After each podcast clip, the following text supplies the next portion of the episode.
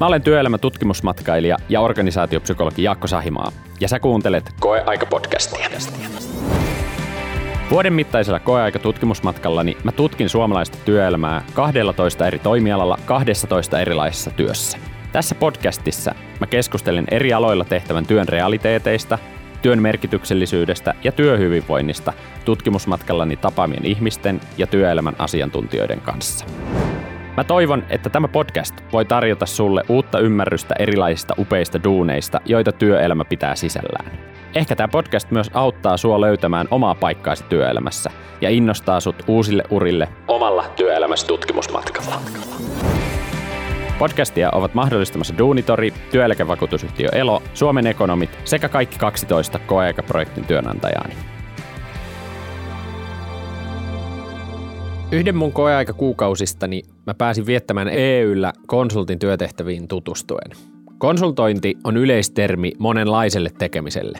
Toisille meistä konsultti on kirosana ja toisille taas konsultit on ehdoton apu ja tukipilari arjen työssä, kun organisaatioita, työyhteisöjä ja liiketoimintaa kehitetään entistä paremmaksi.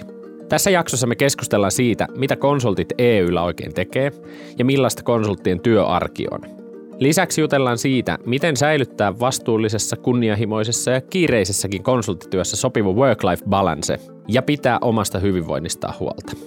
Vieraina tässä jaksossa on EU Suomen henkilöstöjohtaja Katariina Jalas, EUn henkilöstöjohtamisen konsultointipalveluista vastaava Eva Tuominen sekä työeläkevakuutusyhtiö Elon työkykyjohtamisen kehittämispäällikkö Noora Poussu.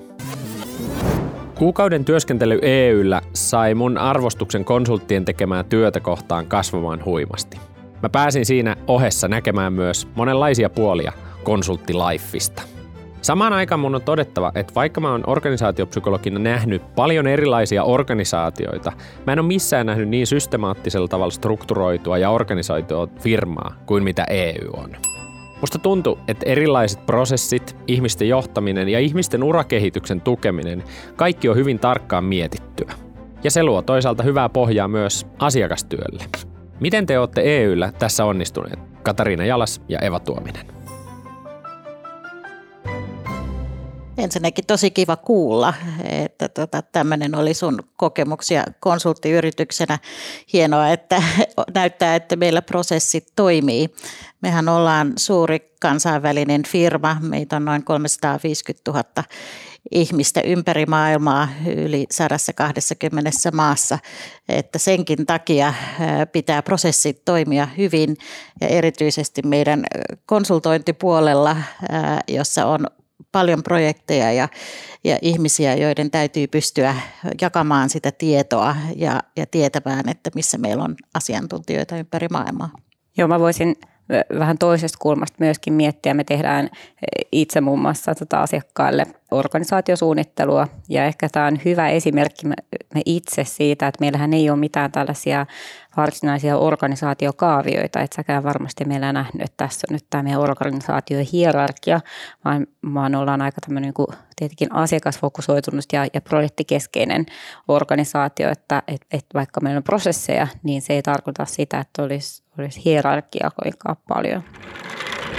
Mikä sitten on konsulttien tekemän työn merkitys? Pyörisikö maailma ilman konsultteja? Vai mitä tapahtuisi, jos konsultit katoaisivat maailmasta? No eiköhän se maailma pyörisi ilman konsulttejakin, mutta, mutta tota, konsultteja tarvitaan hyvin monenlaisissa asioissa ja konsulttiyrityksiä hyvin monenlaisia. Että se, se on kovin geneerinen sana tämä konsultointi, jota itse edustan. Meillähän on toki monia muitakin palveluita EUllä, mutta, mutta konsultoinnissa niin e, ensinnäkin kuvaa vaan tämä projektiluonteisuus ja se, että me pyritään tekemään tämmöisiä transformatiivisia projekteja, e, eli sellaisia, joissa, joissa tehdään joku suurempi muutos, joko iso järjestelmävaihdos tai, tai niin strategiamuutos, organisaatiomuutos. Siellä voi olla hyvinkin monetyyppisiä tällaisia ja koko, koko yritykseen usein tai ainakin johonkin isoon yksikköön laajemminkin vaikuttavia asioita, mutta ne on aina niin kuin projektimuotoisia, että se, se on niin kuin hyvin ominaista konsultoinnille, että siinä selkeä, selkeä tavoite ja, ja selkeä työnjako sitten myöskin niin kuin asiakkaan ja, ja konsulttien välillä. Että sehän on aina vahvasti yhteistyössä tehtäviä nämä projektit, että tämä ei ole mikään ulkoistuspalvelu tämä konsultointi, vaan tämä on nimenomaan sitä, että yhdessä asiakkaan kanssa ratkaistaan jotain heidän liiketoiminnan kannalta keskeisiä ongelmia. Mm. Ehkä mä voisin jatkaa tuosta, että mitä maailmassa olisi, jos ei olisi konsultteja, niin meidän, meidän missio on englanniksi Building a Better Working World, eli rakentaa paremmin toimivaa työelämää ja ehkä se on just näissä projekteissa ja asiakastyössä se meidän leading light. Hauskaa, kun käänsit sen noin muuten, koska Building a Better Working World, niin senhän voi niin kuin ajatella tai lukea joko, että rakentaa paremmin toimivaa maailmaa ja siinä samalla myöskin paremmin toimivaa työelämää ja näin kyllä. se juuri kyllä on.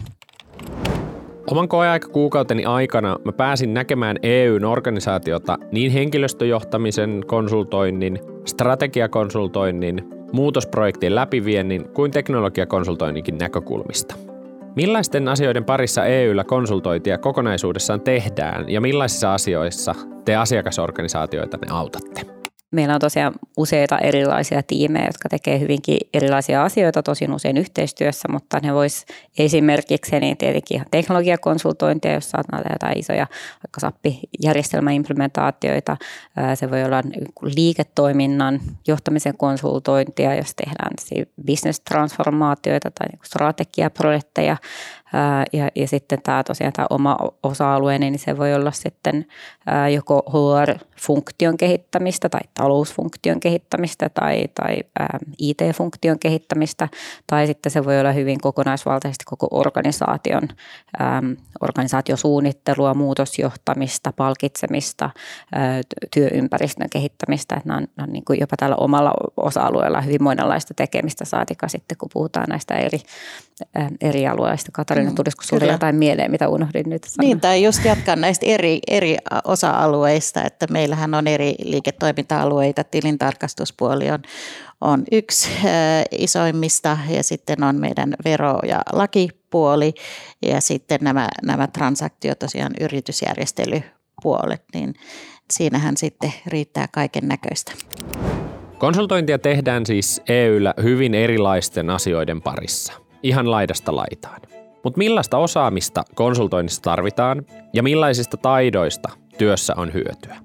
kyllähän konsultteja, niin kuin tästä jo edellisestikin kuulit, niin on hyvin monenlaisia, että tarvitaan toisaalta tämmöisiä hyvinkin syviä teknisiä osaajia, oli se sitten niin kuin teknologiaosaajia tai vaikka vero, verotuksen osaajia tai, tai niin kuin, tota, juridiikka, palkitsemista, siellä on hy, hyvin niin kuin selkeästi tämmöisiä kapeita syväosaamisalueita, mutta toisaalta sitten paljon tarvitaan myöskin tämmöisiä niin kuin enemmän yleisempiä liiketoimintakonsultteja, jotka vetää projekteja, että semmoiset perustaidot tietenkin konsultoinnissa on semmoinen niin projektiosaaminen, projektijohtaminen, data-analytiikka on lähes kaikissa projekteissa aika olennaisessa osassa ja sitten niin kuin useinhan kun asiakkaat on itse hyvin kiireisiä, niin koitetaan tuoda niihin projekteihin niin kuin struktuuria ja, ja auttaa sitä kautta edistämään, että siellä on niin nämä kaksi puolta. Toisaalta se syvä osaaminen jostain aiheesta ja toisaalta ihan sitten se, se niin projektiosaaminen. Nimenomaan ja ehkä henkilöstöjohtajana niin painottaisin juuri näitä eh, pehmeitä taitoja, tai itse asiassa meillä puhutaan nykyään power skills, yeah. ja, ja semmoisia niin kuin oman itsensä johtaminen ja, ja muutoskyky ja, ja tämmöisiä, jotka sitten kun mennään projektista projektiin ja, ja, ja eri asiakkaasta toiseen, niin tulee sitten tosi tärkeiksi. Itse olen aina ajatellut, että tämmöinen krooninen uteliaisuus on semmoinen niin kuin konsultin perusvaatimus, että jos sä niin kuin haluat aina oppia uutta ja niin kuin aina utelias opettelemaan uusia asioita, niin se on erittäin hyvä, hyvä niin kuin lähtökohta.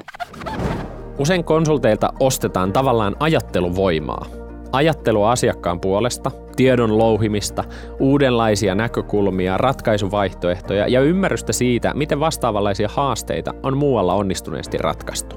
EYllä iso tekijä onkin se, että kyseessä on globaali iso toimija, jolla on myös globaalit osaajaverkostot ja tietovarannot, joita hyödynnetään asiakkaiden hyväksi.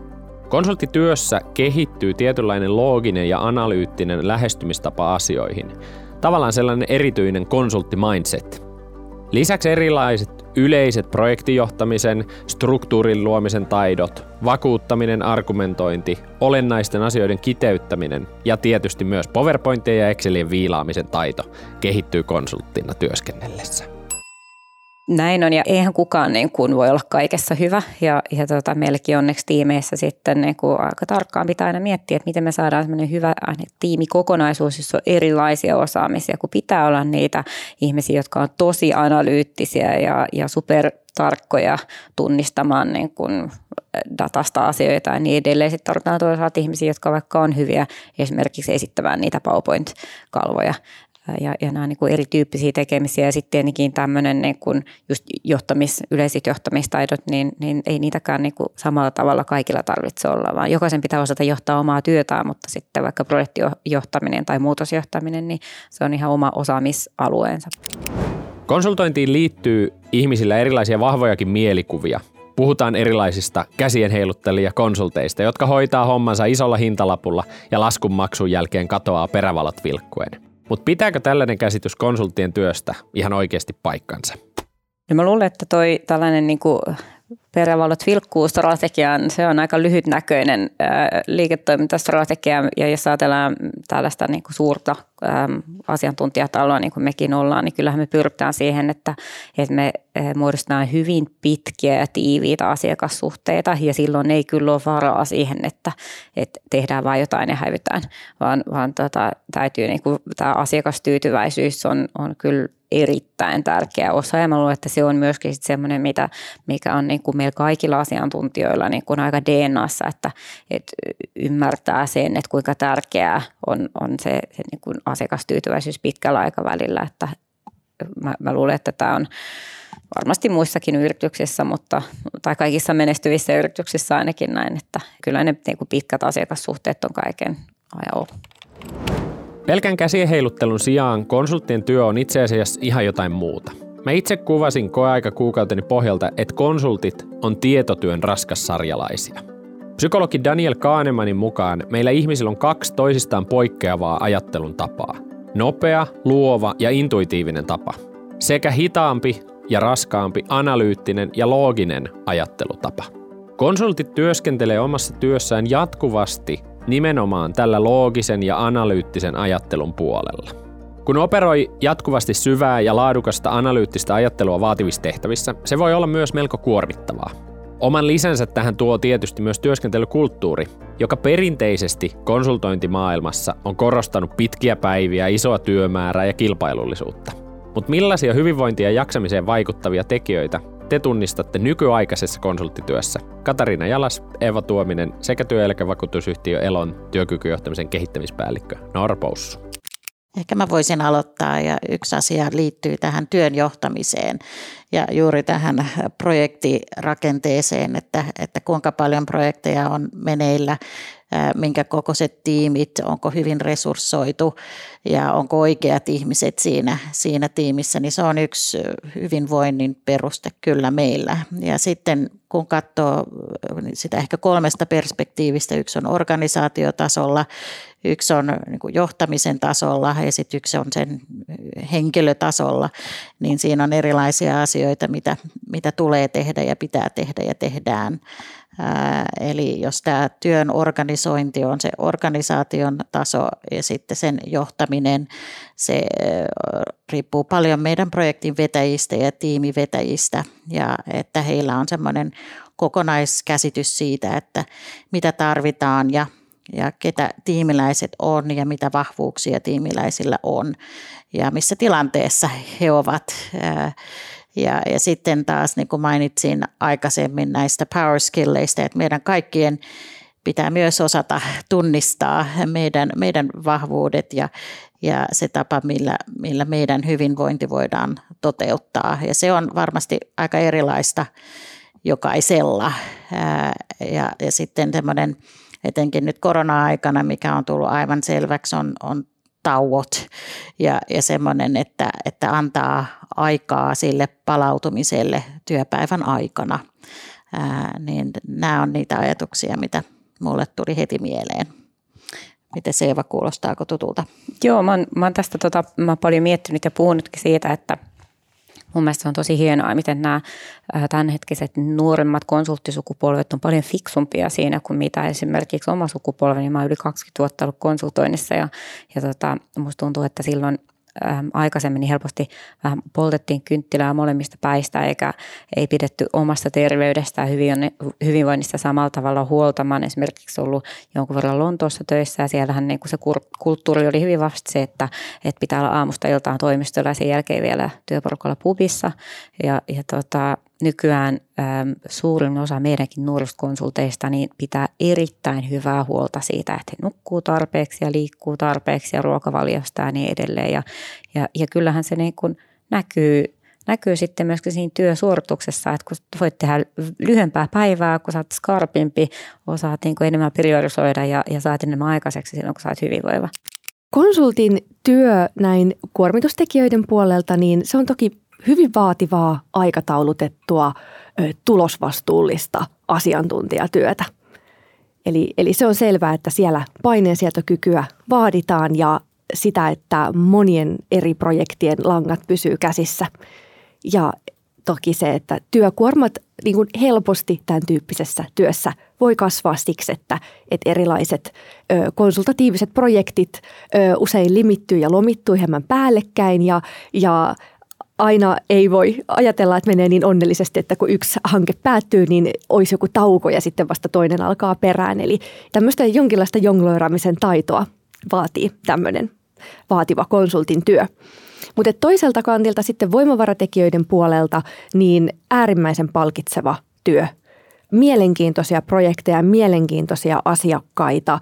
Tässäkin kuitenkin autetaan toisia, eli merkityksellisyyden kokemuksia varmasti syntyy. Omaa asiantuntijuutta pääsee käyttämään laajasti. Tässä oppii paljon uutta koko ajan. Oppiminen on kanssa varmasti tämmöistä merkityksellisyyden tunnetta lisäävä tekijä. Ja varmasti työyhteisö ja työkaverit on myös merkittävä voimavaratekijä tällaisessa. Eli kun yhdessä myös ponnistellaan siihen, että yritys menestyy, niin se tuo varmasti kanssa sitä merkityksellisyyttä ja sitä semmoista fiilistä siitä, että hei, että mä teen tärkeää työtä.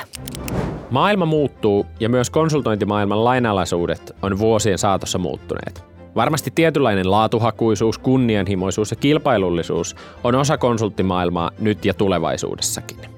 Mutta samaan aikaan on alettu puhumaan ja huomioimaan huomattavasti enemmän myös esimerkiksi hyvinvointitekijöitä ja work-life balancea. Siis tasapainoa työn ja muun elämän välillä. Myös korona-aika on muuttanut työntekemisen tapoja entistä joustavammiksi ja korostanut myös luottamuksen merkitystä johtamisessa. Nuorella konsulttisukupolvella voi ylipäänsä olla paljon tuoreita ja terveitä näkökulmia työntekoon, joita aiemmin ei ole ymmärrettykään. Tässä tulee mieleen se dialogin, keskustelun tärkeys. Ja niin kuin sanoit Eeva, niin mä oon ihan samaa mieltä, että ehkä meidän sukupolvella on paljon oppimista nuoremmilta. Mulla on yksi esimerkki, kun tota viime kesänä se oli, niin sanoin tiimille, että nyt on päättänyt kokeilla semmoista, että en laita herätyskelloa maanantaisin ja, ja tota, aloitan sitten, kun on, on nukkunut hyvin ja muuta. Ja, tota, ja sitten yksi nuorempi työntekijä kääntyi mun puoleen ja sanoi, että mutta toihan on ihan selviö, että uni tulee ensin ja, ja, tota, ja, ja sitä pitää mennä niin kuin oman unirytmin mukaan. Tämä oma unirytmikin on nykyään tullut semmoiseksi asiaksi, että ihmiset on hyvin tietoisia siitä. Niin, niin, mutta kaiken A ja O on se, että asioista keskustellaan ja ollaan avoimia oppimiseen. Ja tosiaan niin kuin kaikki niin kuin ei sovi kaikille ja sen takia tämä hybridityönteko on kyllä ollut tosi suuri lahja. Meillä oli jo ennen koronaa aika joustavaa, mutta nyt on äärettömän joustavaa se työnteko ja, ja juuri sen takia ihmiset pystyy niin hyvin pitkälle valitsemaan, että milloin tekee töitä ja mistä tekee töitä, niin se kyllä auttaa tässä, tässä tota palautumisessa ja jaksamisessa, että sen voi itse määritellä. Kaksi ajatusta tästä. Toinen on tämä perinteinen, hölmö paljon töitä tekee, viisas pääsee vähemmällä, että eihän se toimistolla istuminen ole mitään tuottavaa työtä välillä, jos siellä vaan istutaan sen takia, kun joku esimieskin on paikalla. Ja, ja tämähän on niin kuin jäänyt pois.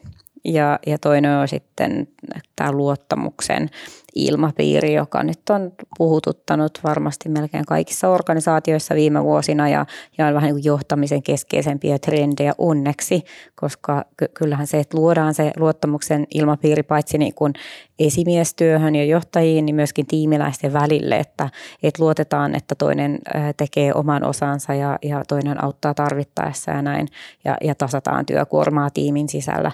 Luottamus on kuitenkin kaiken A ja O siinä. Kun työ on haastavaa, vastuullista ja mielenkiintoista, sitä tehdään hyvässä jengissä ja työ tuottaa aikaansaamisen kokemuksia. Työ voi olla iso intohimon kohde ja sisällön tuoja elämässä. Tällöin se myös usein haukkaa ison palan työntekijän ajasta ja energiasta. Joskus saattaa muodostua riskiksi se, että työ alkaa tahtomattaankin syömään jopa liian ison osan ihmisen kalenterista ja energiasta. Ja lopulta työn ja muun elämän tasapaino ja henkilökohtainen hyvinvointi horjuu. Mutta mitä tämmöisellä work-life balancella sitten oikeastaan tarkoitetaan? Ja mitä työn ja muun elämän tasapainosta meidän olisi hyvä ymmärtää ja huomioida? Tietysti tiedetään, että ihan suoraan käännettynä sillä tarkoitetaan sitä työn ja muun elämän tasapainoa. Ja sitten mä itse jotenkin pidän sitä silleen ö, vähän hauskanakin, että siinä on se work ja life, että vähän kuin noissa semmoiset kaksi erillistä yksikköä. Ja jos nyt sallit tämmöisen vähän filosofisemman pohdinnan tähän väliin, niin, niin mä itse näen, että meillä on vaan yksi elämä. Ja sitten työ on osa sitä elämää. Ja isommin mä näkisin, että tämä tämmöinen work-life balance on sitä, että me tiedostetaan, että meidän elämä koostuu tosi monista erilaisista merkityksellisistä osa-alueista meille – ja työ on varmasti niistä yksi, mutta monelle meistä on, meillä on perhettä tai harrastuksia, tärkeitä ystävyyssuhteita, muita tämmöisiä asioita, mitä me pidetään tärkeänä. Ja jos sitten käy niin, että, että tota, kovasti se elämästä se yksi palanen, se työ, rupeaa haukkaamaan kauhean isoa palaa siitä kakusta. Niin se tarkoittaa, että ne muut kakun palat jää pienemmäksi ja kuitenkin kun ne asiat on monelle meistä tärkeitä, niin tässä voi periaatteessa käydä niinkin, että sä lopulta päädyt elämään vähän sun arvojen vastasta elämää. Ja siitä voi seurata eettistä stressiä ja semmoista ehkä selittämätöntä huonoa fiilistä. Vaikka se työ on mielekästä ja innostavaa ja siitä saa paljon positiivista itselle, niin tavallaan ehkä sen ymmärtäminen, että, että ei ole tavallaan niin, että on työ ja muu elämä, vaan että on ihan vaan elämä. Ihan hirveän konkreettinen ja vähän tämmöinen raaka keino tähän on tietysti se, että katsoo omaa kalenteria. Mistä se täyttyy? Eli se oma kalenteri ei varsinaisesti valehtele, eli, eli jos näyttää, että siellä on 50 tuntia viikossa työtä ja sitten se, ö, tai ylikin, ja sitten se loppuaika on sitten sit pyhitetty jollekin muulle, niin se aika varmasti osoittaa sen, että et hei, et itse asiassa nämä mulle muut tärkeät asiat jää vähän liian vähälle. Ja miten tämmöisestä sitten pyristelee pois tai mit, mitä tässä voisi tehdä, niin mä itse tykään puhua tämmöisestä inhimillisestä suhtautumisesta työhön ja itseen ja kollegoihin ja muihin. Ja pyrki siihen ajatteluun, että riittävän hyvä on hyvä. Eli se, että pyrkii aina maksimaaliseen suoritukseen ja siihen 190 prosenttiin – niin se ei pidemmän päälle välttämättä tee meitä onnelliseksi eikä lisää sitä merkityksellisyyden tunnetta siihen työhön, vaan se saattaa oikeastaan lisätä meille ehkä jonkinlaista tuskaa. Eli semmoinen armollisuus itseä kohtaan, että täällä työssä riittää, että mä suoriudun hyvin ja silloin yleensä, kun pyrkii siihen, että se on hyvä ja riittävän hyvä, niin aikaa jää helpommin muillekin asioille kuin vaan työlle. Mikä sitten on sopiva ja kestävä työn tekemisen määrä? Tai voiko sellaista edes määrittää? Maailmalla puhutaan jonkin verran käsitteestä sustainable pace, kestävä tekemisen tahti. Se tarkoittaa sitä, että yksilönä, tiiminä ja organisaationa pysähdytään tarkastelemaan omaa tekemisen tahtia ja pohditaan, onko nykyinen tekemisen tapa ja tahti sellainen, että voitaisiin jatkaa näin hamaan maailman tappiin asti. Toki realiteetti on se, että työn arjessa tulee erilaisia vaiheita – ja usein kiire ja työmääräkin kulkee erilaisissa sykleissä. No mä sanoisin, että semmoista sopivaa työmäärää ei voi oikeastaan kukaan määritellä toisen puolesta. Eli mm, tässä voisi ehkä puhua tästä siihen tapaan, että, että meillä on tietty määrä voimavaratekijöitä kaikilla ja niitä voimavaroja.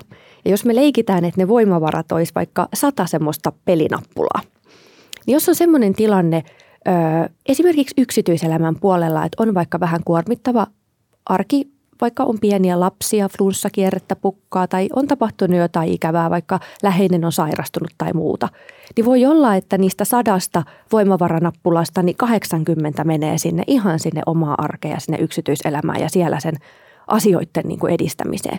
Niin silloin käy niin, että työlle jää 20 palikkaa. Ja sitten nämä tilanteet vaihtuu koko ajan. Eli ei oikeastaan voi määritellä ulkopuolelta ikinä, että mikä on sopiva määrä kullekin yksilölle tässä maailmassa jotakin työtä. Eli tässä on se itsensä kuuntelun taito on ihan mielettömän tärkeä. Ja sen ymmärtäminen, että jos mulla on elämässä nyt näitä voimavarapalikoita menee tämän ja tämän verran tohon ja tohon laariin, niin mitä mulla on realistisesti nyt käytettävänä sitten työlle tai jollekin muulle asialle? Jollekin sopiva työntekemisen tahti omassa elämässä ja elämäntilanteessa on 30 tuntia viikossa, ja jollekin se voi olla 50 tuntia tai jopa enemmänkin. Ihmisillä on hyvin erilaisia elämäntilanteita ja myös jaksamisen kapasiteetti on hyvin erilainen sen suhteen, mikä on sopiva tekemisen määrä ja tahti.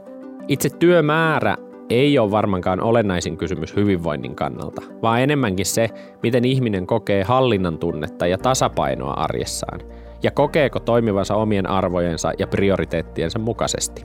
Siis tavalla, joka tukee hänen omaa henkilökohtaista work-life balancea. Millä keinoin työnantaja ja organisaatio sitten voi tukea sopivan tekemisen tahdin ja hyvien työtapojen löytymisessä ja ylläpitämisessä?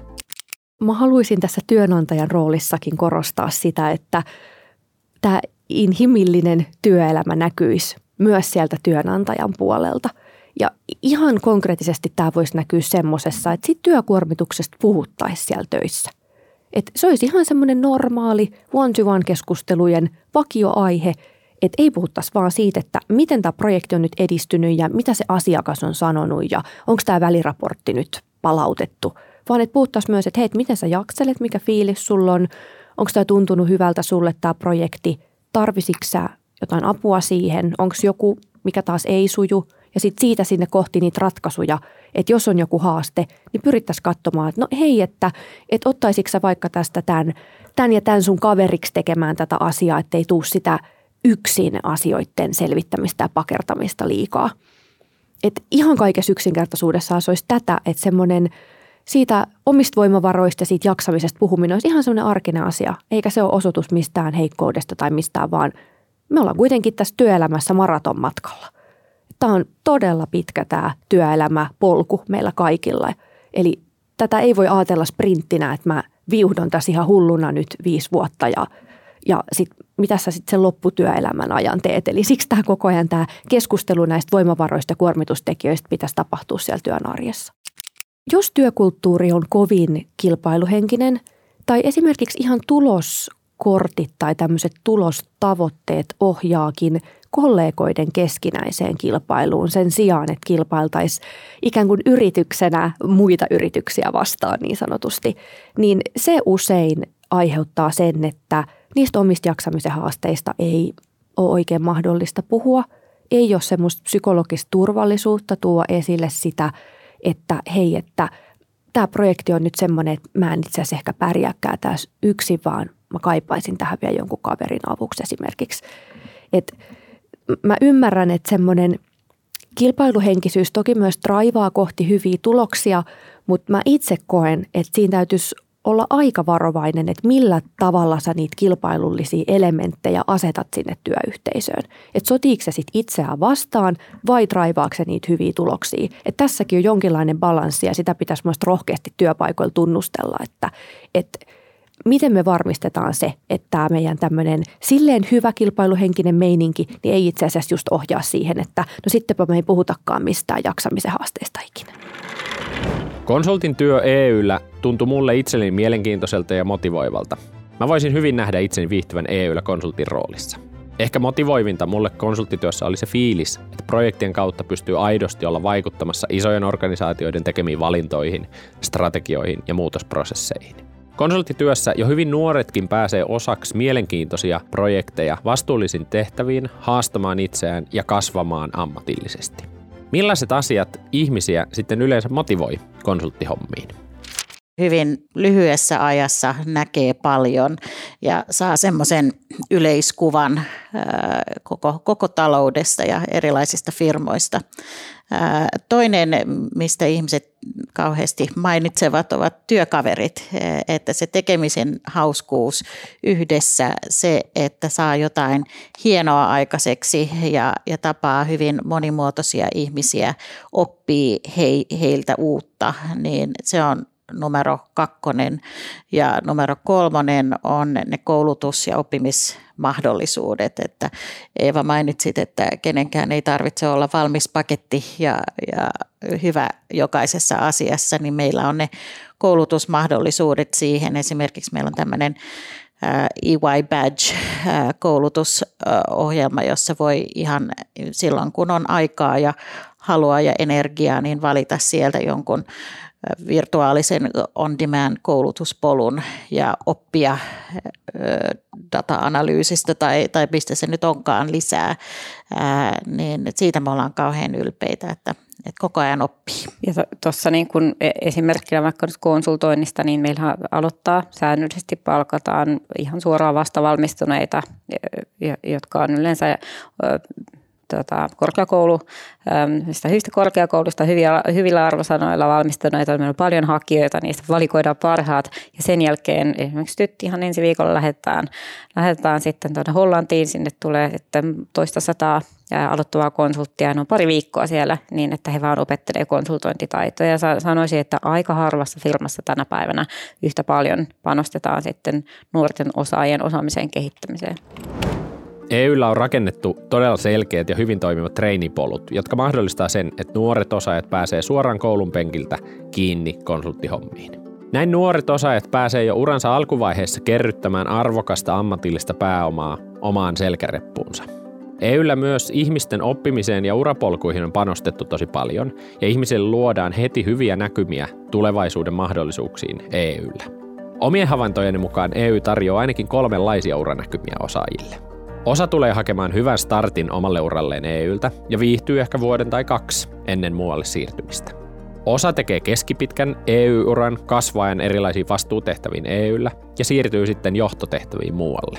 Ja osa orientoituu pitkän uran EU-läisiksi, jotka ottaa tavoitteeksi partneriksi pääsemisen EYllä yhden vielä lisäisin, sä voit ehkä muutenkin Katariina, mutta, mutta tota, tämmöinen paluumuuttaja. Totta. Eli näitä on sitten varsinkin näissä, jos aloittaa ihan suoraan koulusta, niin hyvin harvahan missään työpaikassa ainakaan tänä päivänä niin, niin kovin pitkään sitten siinä ekassa työpaikassaan on, vaan haluaa halu sitten nähdä erilaista. Usein esimerkiksi haluaa päästä kokeilemaan sitten sinne niin kuin asiakkaan puolelle työtä ja sitten jossain vaiheessa tota, että no ei, ei, mulle sitten se konsultointi kuitenkin sopi paremmin ja sitten, sitten palaa takaisin ja, ja usein niin kun huomattavasti taas viisaampana, kun on päässyt katsomaan sitä, niitä ongelmia sieltä aidan toiselta puolelta itsellenikin kävi näin, kun kävi tosiaan siellä niin kuin, äm, tota, johtajan positiossa, niin sen jälkeen on huomattavasti paljon ymmärtäväisempi siitä kohtaa, että minkälaisia haasteita siellä asiakkaalla oikeasti sitten on.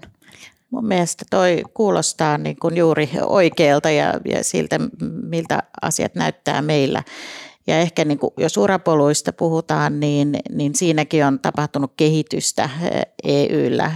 Eli nykyään me, me tota, on tietenkin tämä partner track ja, ja tämä meidän hierarkia, mutta yhä enemmän puhutaan kompetensseista ja, ja siitä osaamisen kehittämisestä, että, että esimerkiksi olet puhunut paljon teknologiakonsultoinnista, niin teknologiaprofiili on sellainen, mitä voi edistää EYllä ja, ja se ei tarkoita sitä, että on pakko tulla teknologiakonsultoinnin partneriksi, vaan on, on myös muita tämmöisiä asiantuntijarooleja siellä olemassa.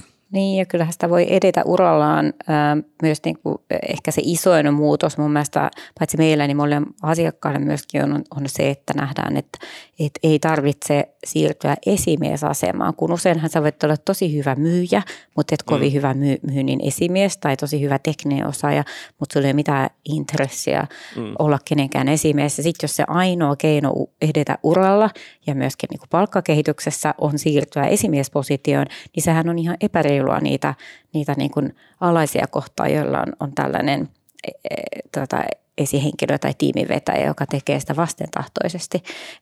Tämä on mun mielestä ollut tosi hyvä niin kuin organisaatioissa ja me, meilläkin tota, on, on sitten tunnistettu näitä erilaisia teknisiä urapolkuja tai, tai muita tällaisia asiantuntija-urapolkuja, mutta kyllä tässä paljon edelleen asiakkaiden kanssa puhutaan, että, että tälle olisi enemmän tarvetta. Ja tänä päivänä tietenkin ää, se korostuu, kun, kun halutaan niitä, niitä ohuempia, littanampia organisaatioita mm. ja verkosto-organisaatioita.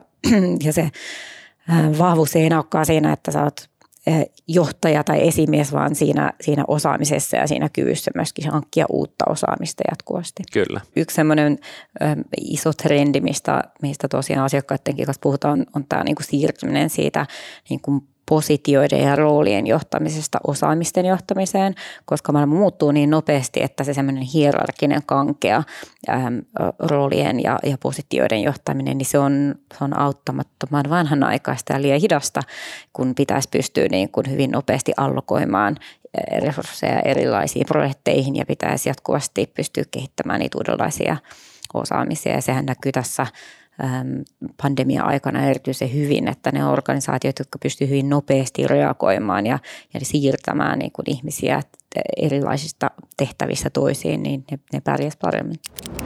Minkä takia te suosittelisitte konsulttityöhön lähtemistä ja EYlle hakemista?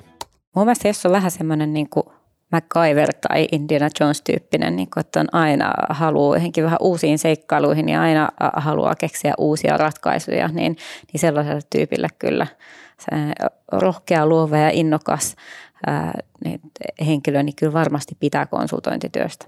Ei, ei ole kahta samanlaista päivää. Ja mä oon nyt vähän boring, koska hyvin samanlainen ajatus mulle tuli, kun ennen, ennen EYtä niin olin pitkään pankkialalla, rahoitusalalla. Ja tota, konsultointihommissa on juuri semmoinen tunne, että aina on niin kuin kehityksen etukärjessä ja jopa niin kuin HR-työssä, koska me tiedetään, mitä meidän konsultit tekee asiakkaiden kanssa, pystytään oppimaan siitä. Ja sitten tiedetään, että meillä on aina asiantuntijoita organisaatioissa, organisaatiossa, joiden kanssa voi keskustella ja oppia lisää, niin, niin se on kyllä äärettömän motivoimaa, että voiva, että pystyy kehittämään sitä omaa osaamistaan koko ajan. Niin toi on itse asiassa mun täytyy sanoa, että tämmöinen varsinkin EUn kaltainen iso konsulttitalo, niin se on vähän sillä tavalla koukuttava ja mä oon puhunut tästä monen kanssa, joka on lähtenyt ehkä palannut ja sanoi, että kun tämä on se tunne siitä, että sä oot ikään kuin tiedon graalin maljan äärellä, jossa tota, kun meillä on niin valtava organisaatio, niin jos jollain suomalaisella asiakkaalla on joku ongelma, niin on hyvin epätodennäköistä, etteikö samanlaista ongelmaa oltaisi jossain muualla päin maailmaa ratkottu. Ja, ja sitten se ihminen kyllä sieltä ja ne materiaalit löytyy ja pystytään tuomaan niitä ratkaisuja. Millaisia polkuja pitkin konsultiksi sitten pääsee? Millaista koulutusta taustalle tarvitaan ja millaisessa uravaiheessa konsultiksi voi hypätä? Hyvin paljon vastavalmistuneita ja meidän trainee haut on, on kaksi kertaa vuodessa isommat haut ja silloin tällöin haetaan sitten niiden ulkopuolelta.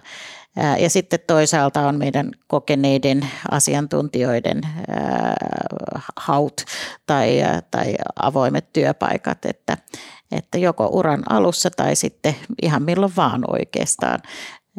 Ja sitten tietenkin kun, kun mennään ylemmässä organisaatiossa, niin, niin siellä on tärkeitä nämä asiakkuudet ja, ja, ja tota, ää, liiketoiminnan kehittäminen ja tämmöiset asiat, että, että semmoisia taitoja tarvitaan, mutta hy, hyvin laajasti ää, totta kai niin kuin kaupallisen alan ää, opiskelijat on, on iso porukka, joka meille hakee, mutta, tota, mutta myös sitä katsotaan laaja-alaisesti. Ehkä vielä semmoinen tuli tuosta mieleen, että konsultointihan on sikäli erilaista, että jos sä oot vaikka vaikkapa nyt HR tai IT tai taloushallinnon osaaja, niin se, että jos oot siellä niin sanotusti asiakasorganisaatiossa, niin sähän olet yleensä kustannuspaikalla ja siellä tukifunktiossa, kun sitten taas konsultoinnissa sä olet sen bisneksen ytimessä, sä olet business, kun sä teet konsultointipalveluita. Ja tämä on myöskin sellainen, mistä on paljon kollegojen kanssa puhunut, jotka ovat palanneet, että ovat käyneet niin kuin tällaisessa tukifunktioroolissa ja sitten ovat palanneet, että jotkut kokee sen ahdistavana, että, että pitää miettiä sitä laskutusta ja äm, käyttöastetta ja tämän tyyppisiä bisnesmittareita. Ja toiset kokee sen sitten taas erittäin motivoivana, että, että mä olen nyt bisneksen ytimessä ihan itse. Millaista muutosta konsultointibisneksen tulevaisuudessa on näköpiirissä? No mä itse mielenkiinnolla odotan edelleenkin niin tekoälyn osalta, että pystytäänkö me samalla tavalla kuin esimerkiksi äm, tuolla juridiikan puolella ja lääketieteessä on jo paljon niin kuin puhuttu pitkään siitä, että analytiikan avulla voidaan niin kuin automatisoidun analytiikaa tekoälyn avulla, avulla tehdä paljon semmoisia aikaa vieviä äm, asioita, mitä ennen, ennen tehtiin ikään kuin ihmisälyn voimin, niin, niin tämä on ainakin semmoinen, niin kuin, että kyllä teknologia tulee edelleenkin sitä sitä vauhdittamaan. Ja ehkä HR-johtajan vinkkelistä, niin se on kolme teemaa. Parista me ollaan jo juteltu. Yksi on tämä hyvinvointi ja yhä sen kehittäminen ja, ja tota edistäminen. Nämä koulutus polut ja ohjelmat enää, niin kuin olin yhdessä paneelissa jo varmasti pari vuotta sitten ja siellä sanottiin, että, että kurssi on kuollut, kirja on kuollut ja, ja oppiminen tapahtuu joko YouTube-videoita katsellen tai, tai joka tapauksessa on demand. Eli meidän koko koulutusohjelma niin kuin koittaa päästä siihen, että, että ihmiset itse pystyy valitsemaan sen hyvän koulutusohjelman itselleen ja rakentamaan sen. Ja sitten kolmantena on, on monimuotoisuus, että niin kuin Eeva sanoi, että nämä tiimit on ne, jotka tuottavat sitä, sitä tuotetta asiakkaalle ja mitä enemmän perspektiivejä ja osaamista ja erilaisia taustoja meillä on, niin sen parempi sen, sen tuotteen laatu, niin sen monimuotoisuuden vaaliminen on, on erittäin tärkeää tulevaisuudessa. Mistä asioista te olette EU:ssa ylpeitä ja mikä tekee teille työstä mielekästä, merkityksellistä ja motivoivaa? Mun on helppo vastata tähän just tänään, koska eilen sattumalta, ei eilen, kun tuossa viime viikolla oli käymässä uusi aloittava työntekijä ja meillä oli melkein koko minun tiimini siinä kasassa tota, vajaa 15 henkilöä istuttiin huoneessa ja siinä esittäydyttiin ja jutusteltiin ja meillä oli kaikilla aika hauskaa. Ja sitten tämä uusi, uusi henkilö sitten sanoi, että nyt hän on kyllä tosi innoissaan tulossa, että tämä vaikuttaa siltä, että tämä on hyvä porukka. Ja tämä on kyllä itsellä ainakin se, mikä motivoi, että että saa tehdä huippu, huippufiksujen ihmisten kanssa töitä, jotka on käydäksi vielä hauskoja. Että, että kyllä mä luulen, että se on varmaan työssä kuin työssä, niin se, se työ, työn kokemus ja into tulee siitä, että saa tehdä yhdessä asioita. Ja mun motivaatio tulee paljolti johtamisesta sekä siitä, että tunnen, että, että firmalla on, on hienot johtajat, jotka vetää meitä hyvään suuntaan. Ja sitten myös se oma johtaminen tuo kauheasti iloa, että pystyy tekemään töitä erilaisten ihmisten kanssa ja nähdä, kuinka heidän urat, urat kehittyy ja, ja tota, myös miten heidän niin kuin persoonallisuus kehittyy ja, ja tota, kaikkea tämmöisiä pieniä arjen iloja tiimin kanssa, niin ne on ne, ne asiat, jotka minua motivoi. Kiitos teille konsultit, että teette työelämästämme ja yhteiskunnastamme entistä toimivampaa ja parempaa.